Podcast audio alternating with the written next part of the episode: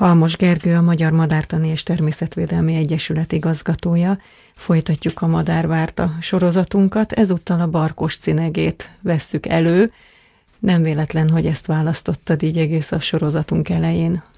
Barkos színegének az ad idén aktualitást, hogy az évmadarának választottuk, illetve hát választotta a, a nagy közönség a megjelölt fajok közül szavazással. Hát az év madara is egy érdekes akció, mert most már igen hosszú ideje választjuk meg az év madarát, 1979 óta, és 2011 óta van ez a közönség szavazásos módszer, és ez nagyon népszerű. Azt gondolom, hogy az alapvető célját a programnak még jobban kiemelte, hogy ismertet terjessze, minél több emberhez eljutasson információkat olyan fajokról, meg az őket veszélyeztető természetvédelmi problémákról, amivel akár saját maguk tudnak valamit tenni, akár azért, mert mondjuk a ritka fajokról van szó, fontos tudni, hogy milyen intézkedéseket kell a természetvédelmi hatóságoknak, vagy akár a bizonyos érdekelt csoportoknak, gazdálkodóknak, erdészeknek bevetni annak kapcsán, hogy ezeket a fajoknak az állományát meg tudjuk őrizni. Nem csodálkozom rajta, hogy a barkos cinegére szavazott a közönség, mert egyszerűen ez a madár cuki, és nagyon látványos, nagyon szép kis madár. Hogy néz ki? Igen, tehát tényleg én is ezt a szót használtam volna, mert általában nagyon szeretik a barkos cinkét azok, akik megismerik, mert hogy viszont nem egy olyan nagyon ismert madár, de hogyha már megismerik, találkoznak vele, akkor tényleg egy cuki benyomást kelt. Egyrészt nagyon különleges alkattal rendelkezik, a hosszú farkával, meg a viselkedésével, ahogy a nádasban, az élő helyén, a nádak között ide-oda ugrálva, sokszor ilyen terpeszállásba fogja meg a nádszálakat, és egy ilyen nagyon érdekes tartást mutat másrészt a madár színezete is különleges, tehát a nevét is a barkós cinke a barkóról kapta. A hímeknek egy ilyen nagyobb fekete tolpamas díszíti a, az arcát. Olyan, mint egy ilyen lelógó hát, mint bajusz, egy lelógó, mint egy ilyen Harley Davidson motoros és lelógó ez egy nagyon különleges fizimiskát kölcsön ez a madárnak különböző grafikákon el is viccelődtek ezzel a magyaros bajuszt pödörve a barkós cinkének. Ugyan nem nagyon szokta pödörni a bajszát, de a barkó tényleg egy ilyen nagyon jellegzetes arckifejezést ad a, a fajnak. A másik érdekessége, hogy ezek nagyon szociális madarak, nagy csapatokba járnak sokszor a költési időszakon kívül, egymást hívogatják egy ilyen pittyegő hangon, amit messziről föl lehet ismerni, és ők is nagyon aktívan kommunikálnak egymással. És sokszor a fészkerésükben is, a fészkek közel is lehetnek egymáshoz, akár ilyen csoportos fészkerésről is beszélhetünk, és hát a legjobb tudásunk szerint pár hosszabb távra választanak, tehát hogy egy párra kialakul, akkor folyamatosan együtt is járnak sokszor, amikor nádasban madárgyűrűzést végzünk, befolyjuk a madarakat, akkor a madarak egymás mellett vannak hímtojó, és arra is szoktunk figyelni, hogy megpróbáljuk együtt elengedni őket.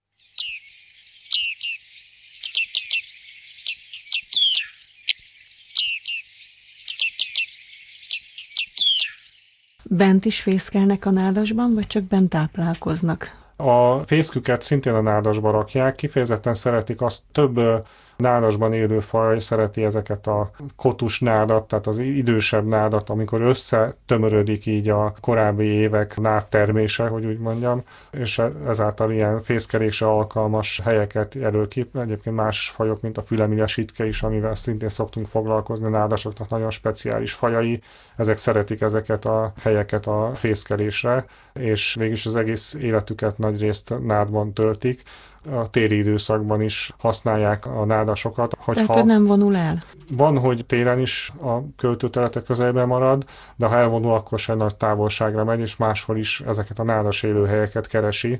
Tehát ők folyamatosan ehhez a vízes nádas területekhez kötődnek, és nincsen ilyen adatunk, hogy óriási távolságokat megtennek. És milyen a tojásuk? Az is ilyen kis dekoratív, mint a madár maga? Nagyon pici lehet, mert pici a madár is. Ezek az ilyen kisméretű madarak, tehát a barkos cinke ugyan hosszú a farka, de egyébként kisebb, mint egy színcinke, tehát a testmérete még akár a kék cinkénél is kisebb, bár nem cinke rokonság, csak azért hasonlítom a cinkékhez, mert így a neve alapján nekem is ez ugrott be így méretre, mihez hasonlítsam. Ezeknek a fajoknak nagyon kicsik a tojásai, tehát hogy... Mégis egy babszem, vagy egy borsószem. Körülbelül igen, tehát hogy annál nem nagyobbak ezek a tojások. Mit eszik a barkos cinege? Parkos színegés elsősorban a nádasokban rovartáplálékot fogyaszt, persze időnként más táplálékot is találhat, de ezért fontos számára, hogy hogy olyan élőhely legyen, ahol ez a táplálék nagyobb mennyiségben rendelkezésre áll, és így a, ezek a jobb minőségű nádasok, amiben mindenképpen vannak öregebb nádfoltok is legalább, azok, amik számára szükségesek ahhoz, hogy meg tudja maradni. Hát általában viszonylag nagyobb területű nádast igényel, tehát az egész kicsi nádasokban barkos cinke költeni nem nagyon szokott, hanem a jellemző élőhely ezek a nagyobb tavainknak a nádasai, vagy olyan nagyobb mocsarainknak a nádasai, ahol, ahol kellő méretű terület áll rendelkezésre. Tehát akkor ehhez mérten Magyarországon hol találkozhatunk vele leginkább? Kisbalatonnál, Dunamenti, Árták? Elsősorban a tavaknál, tehát a tipikus élőhely a Velencei tó vagy a Fertőtó, ahol nagy nádasok állnak rendelkezésre, de nyilván a Balatonnál is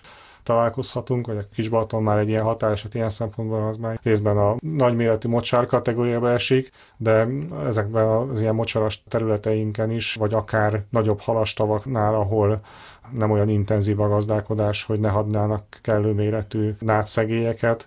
Előfordulhatnak mondjuk a szegedi fehér tavon az ottani madárkutatóállomás környezetében is nagyon nagy számban fordulnak elő vagy az Izsáki Kolontavon, vagy az Ócsai tájvédelmi körzetben lévő nagy öreg is ez a faj előfordul nagy számban, de azért a legtipikusabbak a nagyobb tavaknál levő élőhelyei.